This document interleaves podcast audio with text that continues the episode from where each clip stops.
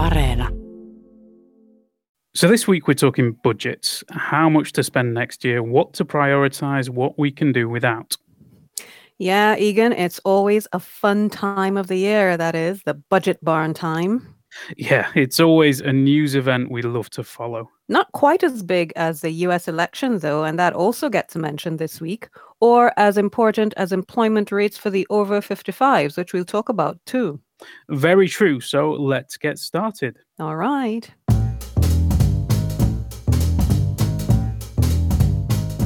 You're listening to All Points North, where we take a look at the stories behind the headlines.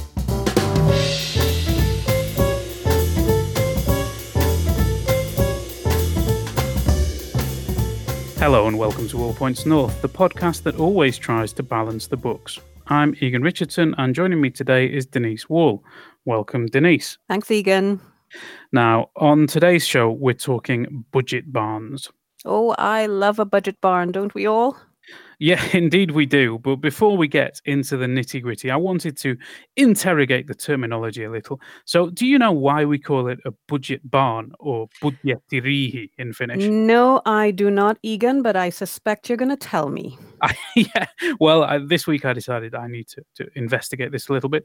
But to, to me, the word rihi has always been associated with politics and this ritual of following politicians from closed-door meeting to closed-door meeting over a few days while they divvy up the state spending. But back in the day, it actually meant threshing barn, where people would mm. gather to hit crops with sticks as a form of rudimentary processing. Uh, it all sounds very therapeutic, but I guess it's all about sorting the wheat from the chaff. Yes, exactly that. And I, I did wonder why Finns use such antiquated farming technology. So I asked on Twitter and got one response which does rather speak to the Finnish self-image of a people who are only ever a couple of bad months away from a return to the smallholding. Uh, Terho Kuittinen said, Finland never had any industries or wealth or civilization. All deeper metaphors are agrarian. People just kept losing f- harvests to frost and starving. There was nothing else for six thousand years. Then Nokia came and they blew up, and now it's back to the old ways again. Rihi. Oh boy, that's grim. And as you said, just about sums up the Finnish self-image, I guess. Uh, but moving on, what happened in the budget barn this time around? Well, as always, there was a lot of heat and light, um, but in the end, it was a bit of an anticlimax. Now, this is obviously a staple of the Finnish political calendar, and the format, as I said, is usually that f- politicians traipse from meeting to meeting over several days while they're arguing about how to spend money. And of course, journalists stand outside trying to figure out what's going on. Uh, it is really important. They decide to cut spending on some things, throw money at others, give tax breaks and subsidies. It's where the big calls get made, basically. That's right. I guess that's why lots of people do get into politics after all. I think you're right. There, there's no point seeking power if you can't exercise it. Now, the big issues this year were either resolved without too much drama or they were punted into slightly longer grass. Um, so we saw reductions in daycare fees and some spending on employment services, a package of aid for municipalities, and a huge wad of cash to spend on coronavirus testing.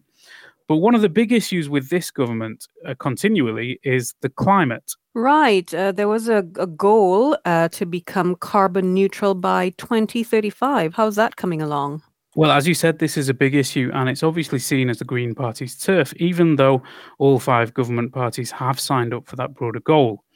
In the run-up to the budget, we heard a lot about peat burning, which is big in Finland for energy purposes, but it produces a lot of greenhouse gas emissions. And also sends a lot of money to rural regions. So we're talking centre party territory, right? Yes, they're, they're keen to defend those subsidies.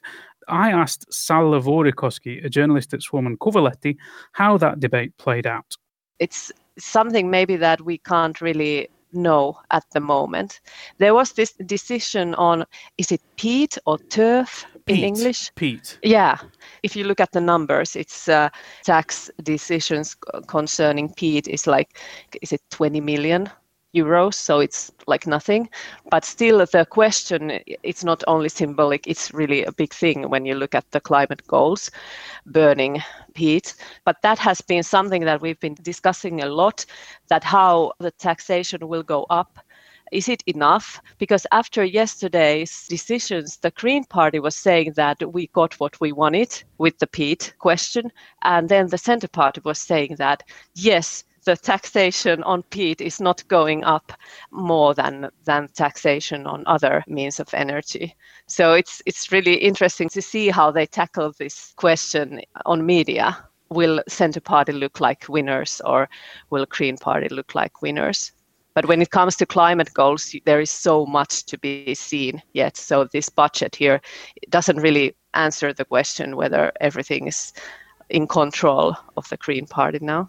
And that was Salla Vuorikoski talking about the Green Party's goals in the budget talks. But what about the deficit? I mean, it's grown pretty big now, and the opposition parties are pretty annoyed about that. They are indeed. Now, the budget deficit for next year stands at ten point eight billion euros. So the government is planning to spend nearly eleven billion euros more than it gathers in revenue. That sounds like a lot, but then again, all the numbers in the budget are pretty big. For instance, there is one point four billion euros allocated just for coronavirus tests, which nobody is suggesting is an extravagance, but it wouldn't be spent in a normal year. At the same time, Finland has been running a budget deficit for a while, and the state debt is getting bigger, and that's a legitimate source of worry. But the debate here is slightly different elsewhere, especially the U K and even Germany. So I asked Salla if this was an especially Finnish thing. I don't know if you go to the people on the streets and ask what is the final number of budget. I don't know if people have the idea of that. Maybe some do. But I think in the end, people in many, many parties, in Kokoomus also, they know that at this point, it's not like the most important thing if it's ten point eight or nine point five or eight point five or twelve point something. It's the main issue now because of the coronavirus crisis. It was the same thing in financial crisis uh, like ten years ago that we were taking a lot of lot of new debt. But big thing in in Finland is the you know the structural things when it comes to employment and the people getting old and how to finance the social and health services. That are like the very tiring sote uudistus. I don't know how you say it in in English. Those are like the like the big things where we really have to worry about the debt. That are we finding solutions that will decrease the cost of health services? I think it sounds like this ten point eight, ten point eight. It sounds like this kind of a political fighting, not very important thing what the number is. But it's Finnish. I think it's the Finnish thing. We have, uh, and it's also a media thing, uh, we have the tendency, you remember, I don't know, in, in two thousand fifteen when when we were talking about, we had this debt clock, you know, I don't yes, know how to I remember like, that. Oh, you, no. you remember that, when yeah. when there was there were elections and uh, party people were in a studio and there was this, this debt clock ticking that this much debt is coming all the time. And people were very worried about that. That, and everybody were asked that uh, you give your solutions, where do we cut? I think it is a very Finnish thing. I don't mean to say that we shouldn't worry about the debt. Of course we should, but it's uh, maybe gets more emphasis here. So it sounds like the debt's increasing at a pretty good clip, but what's the finance minister got to say about all this? Funny you should ask that. Matti Vanhanen has been in all the negotiations and he has staunchly defended the government. Now, to recap, Vanhanen is a former prime minister who returned to frontline politics last year when Katri Kulmuni, the former leader of the Centre Party, had to resign as finance minister. Vanhanen stepped in to help out his party. Yes, the sexiest man in Finland rides in to save the day. Yeah, I should point out that's not just your editorial opinion. He was actually awarded that title by a women's magazine back in his his, his uh, heyday. That um, is absolutely not my editorial opinion. I was referring to that particular award, Egan. Yeah, yeah, but but you're absolutely right with that framing. Lots of people saw it like that. That now this this elder statesman is returning to save us. Um, especially on the, the right side of politics, um, the, the right wing, um, not the correct, but using it in that mm. that uh, sense. Well, people felt like Vanhanen would act as a kind of a watchdog to prevent all these younger politicians from spending all the government's money. And now the budget deficit has grown and he's defending the decisions, and some people are a little disappointed. I think he has this certain kind of aura around him that now that he has come to the government, he will make things better and make sure that we don't spend too much money.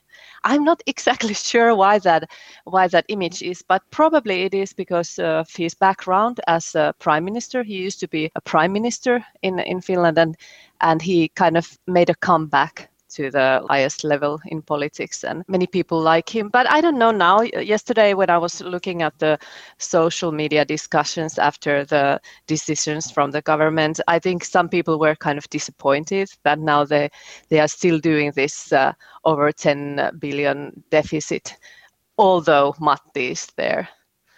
So, so he betrayed his it, it was, frugal image slightly there.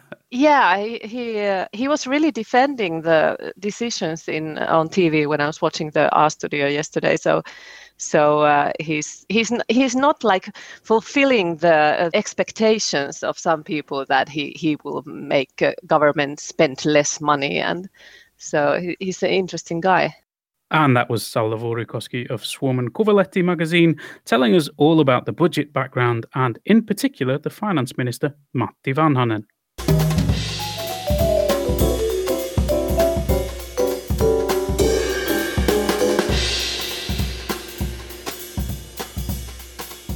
Now, one of the big issues this week has been employment rates, and one of the key talking points has been employment of people aged over fifty-five.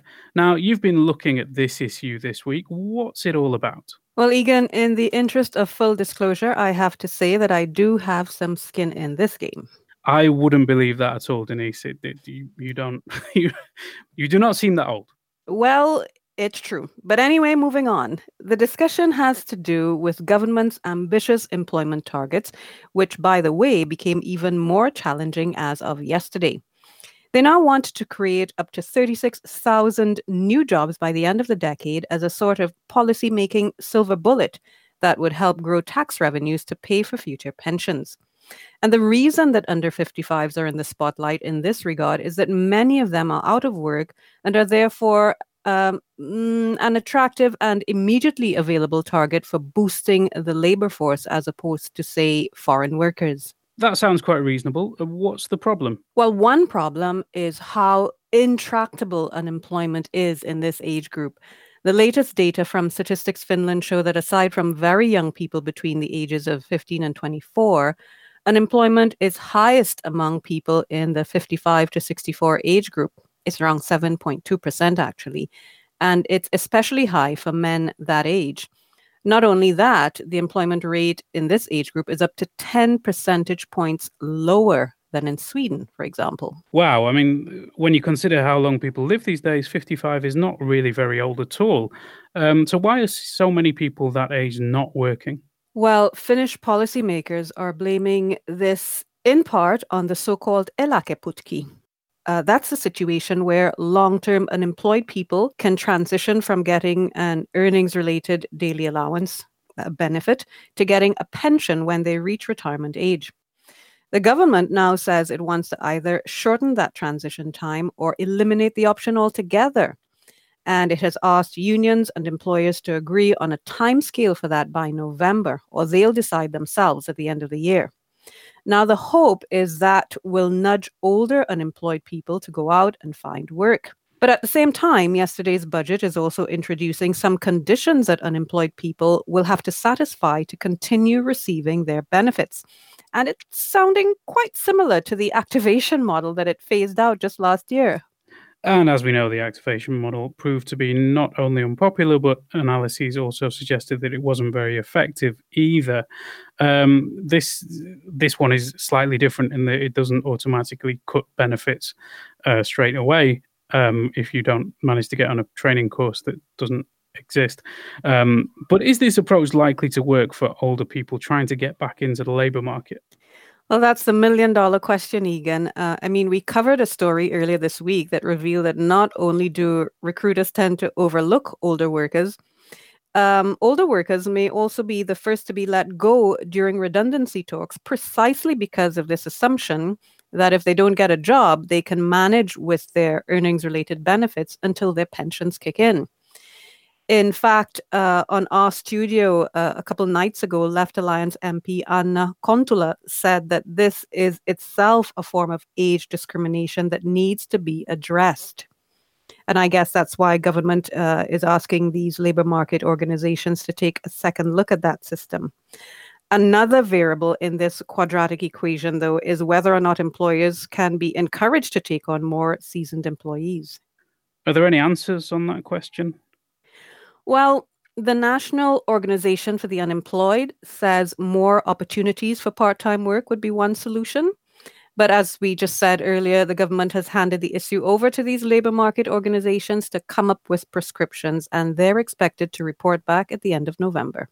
Okay, we'll definitely keep an eye on that, and we'll hopefully report on whatever strategies they come up with. Yes, we will. For more on this and other stories, visit yle.fi forward slash news.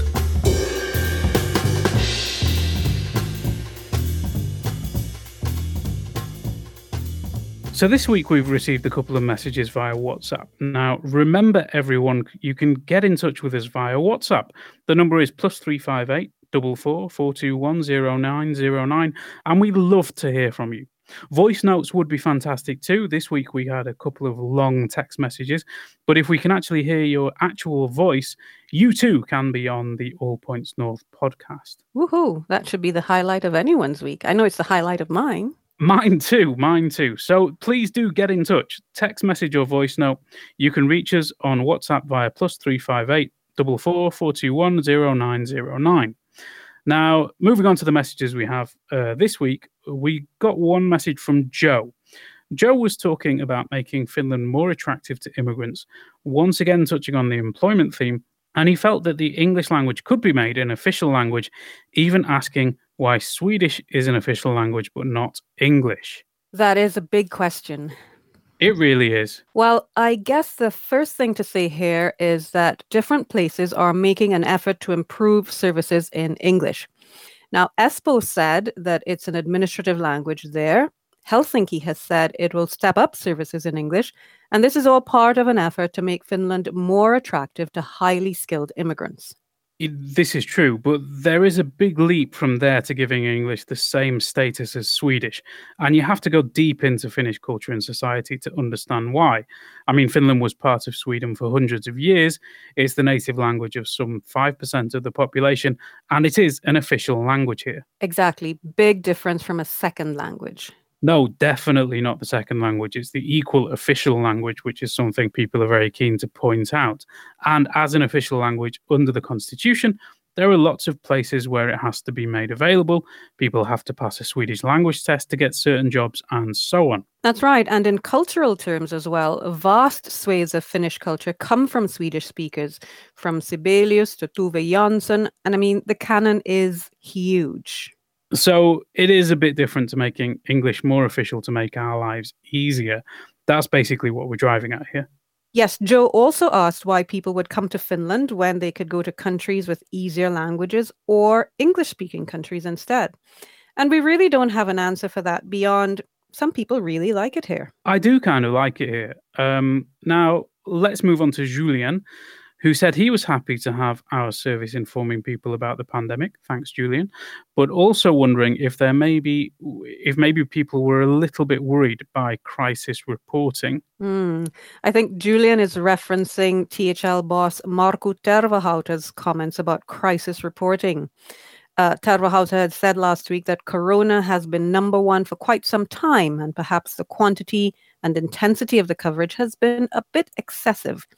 He said that we should now change our tone so that reporting of each new outbreak would not increase fears of the pandemic. Maybe he has a point. Maybe he does. Uh, anyway, Julian suggested that we could install a COVID switch on the website for readers to turn pandemic reporting on and off. Do you think that's possible, Egan? Well, I did hear a rumor that we might get a new website with brand new coding and lots of new features, but I'm not sure a COVID switch is a possibility. It'll be good to hear from our listeners, though. Is there too much COVID in the news? Should we tone it down? What do you want to see more or less of? Let us know via WhatsApp where our number is plus three five eight, four four four two one, zero nine zero nine. Now, are you looking forward to the election? Of course, Egan. I mean, next year's municipal election promises to be huge. Of course, yeah, it's going to be massive, an absolutely massive story. But this time, I actually meant the U S presidential election.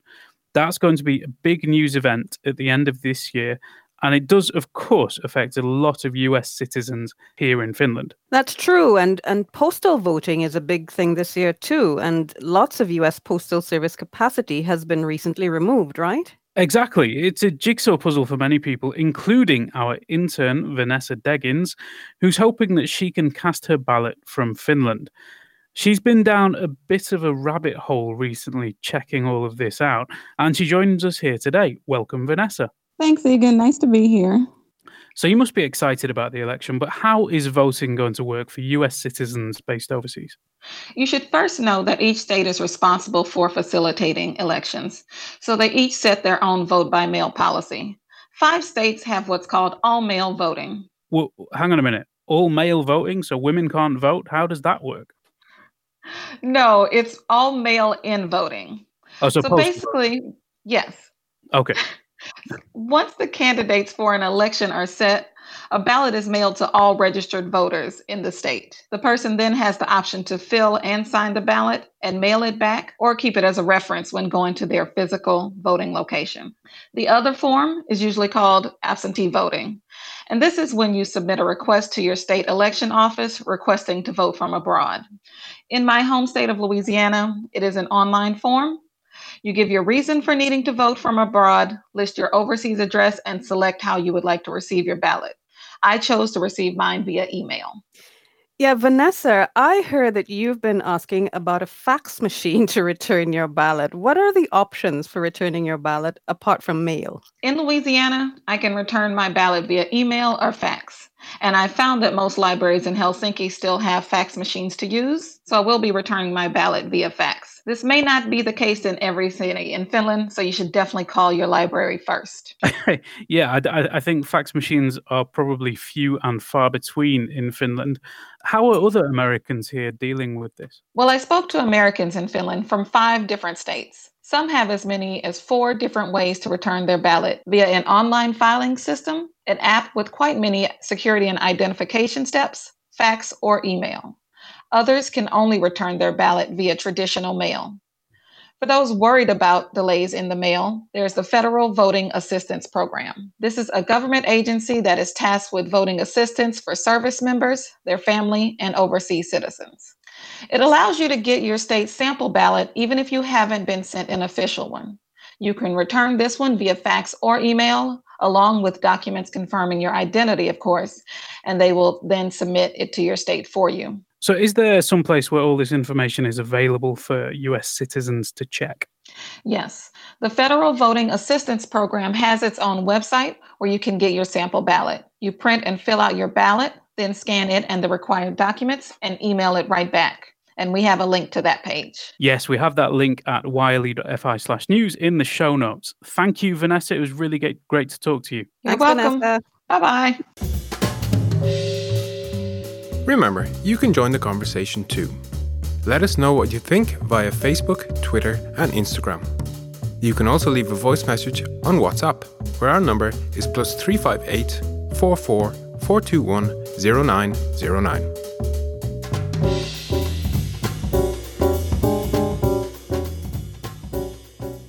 Now, on last week's show, we promised news on travel restrictions as the government had scheduled its talks very badly for our deadlines.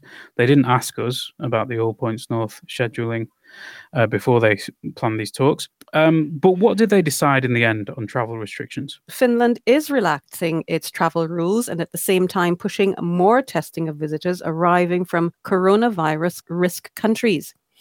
Now, that new test and travel approach means people coming from countries with more than twenty-five cases per one hundred thousand residents over the preceding two weeks will have to prove they've tested negative for the disease before and possibly after arriving here. Sweden exceeds that limit but won't be subject to restrictions. Not just yet, anyway. Uh, in other news, the entire municipal board of Jyväskylä announced it would step down because that was the only way they could get rid of one member suspected of murder. The man in question is Temel Torsonen, who is suspected of attempting to murder a senior Finns Party aide in July. Torsonen was expelled from that party last year after he was elected to the council on the Finns Party ticket in twenty seventeen. And from Jyväskylä to Naantali, where city officials are reeling after state-owned oil company Neste announced that it was planning to slash nearly five hundred jobs at the local refinery and pivoting the operation to harbour operations. Neste said its refinery in Porvoo would in future focus on renewable energy sources. And there are long delays in the processing of work-based residence permits once again. Last week, the Deputy Chancellor of Justice took Immigration Service Migri to task for a case in which an applicant waited fifteen months for a decision. On average, residence permits take one hundred fifty-two days to be processed compared to a target time of thirty days. While middle school students in Mikkeli have been sent home for distance learning following a rash of covid nineteen infections in the southeast Finland city. One cluster in particular was traced to a junior ice hockey game nearly two weeks ago, with many members of both teams testing positive for coronavirus. More than three hundred people have been exposed to the virus since then. In the paper review this week, we included a Helsingin Sanomat report on nomophobia, which is literally the fear of having no mobile phone. It's the anxiety you experience when you're separated from your device and all the stimulus it offers your brain. Uh, telltale signs of nomophobia include increased heart rate and blood pressure, shortness of breath, nausea and depression, and even trouble sleeping. I think I just might have it, Egan. I mean, I'm, I'm I've been away.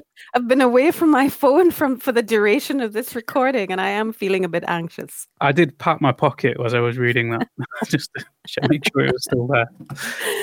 And finally, Finland's first autumn storm, Aila, has emergency and power company crews cleaning up in its wake today.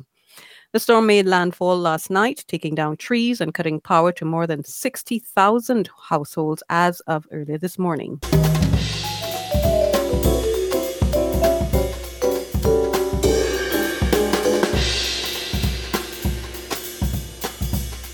Ah, that's about all we have time for this week, but it's been a pleasure. I will be spending the weekend undertaking my duties relating to the four Ks. How about you, Denise? Egan, you have to explain what you mean when you talk about these four Ks. I guess I do. Um, they kind of control my life at this point, but I forget other people don't have the same schedule. So the four Ks are the Finnish initials for driving, cooking food for, supporting, and play, paying for my kids' hobbies. And they're both quite active now, so maybe it should be eight Ks. Don't worry, you'll remember these as the good years. I'm sure I will. But what are you doing this weekend with all your free time and grown-up children? Yeah, well, I'll be testing my stamina on a new set of training stairs that the city of Porvoo has put up for fitness freaks. I'm not one. All of these months of working from home have made me a little bit lazy and a little bit heavier, so something needs to be done. That's, that sounds like fun. But now we really must go, so thank you for joining me today. Thanks for having me, Egan. And thanks to Mark B. Odom, our producer today, our sound engineer, Anders Johansson, reporter Vanessa Deggins, and most of all to you, our listeners. Make sure you check our website at yle.fi slash news, sign up for our newsletter, and subscribe to and review the podcast wherever you get it. Thanks again for listening, and see you again around the same time next week. Bye-bye. Bye. You've been listening to All Points North, a podcast produced by Yle News, a unit of the Finnish Broadcasting Company. For daily news from Finland in English, head to yle.fi slash news and follow us online at Facebook, Twitter and Instagram. You've been listening to Yle News.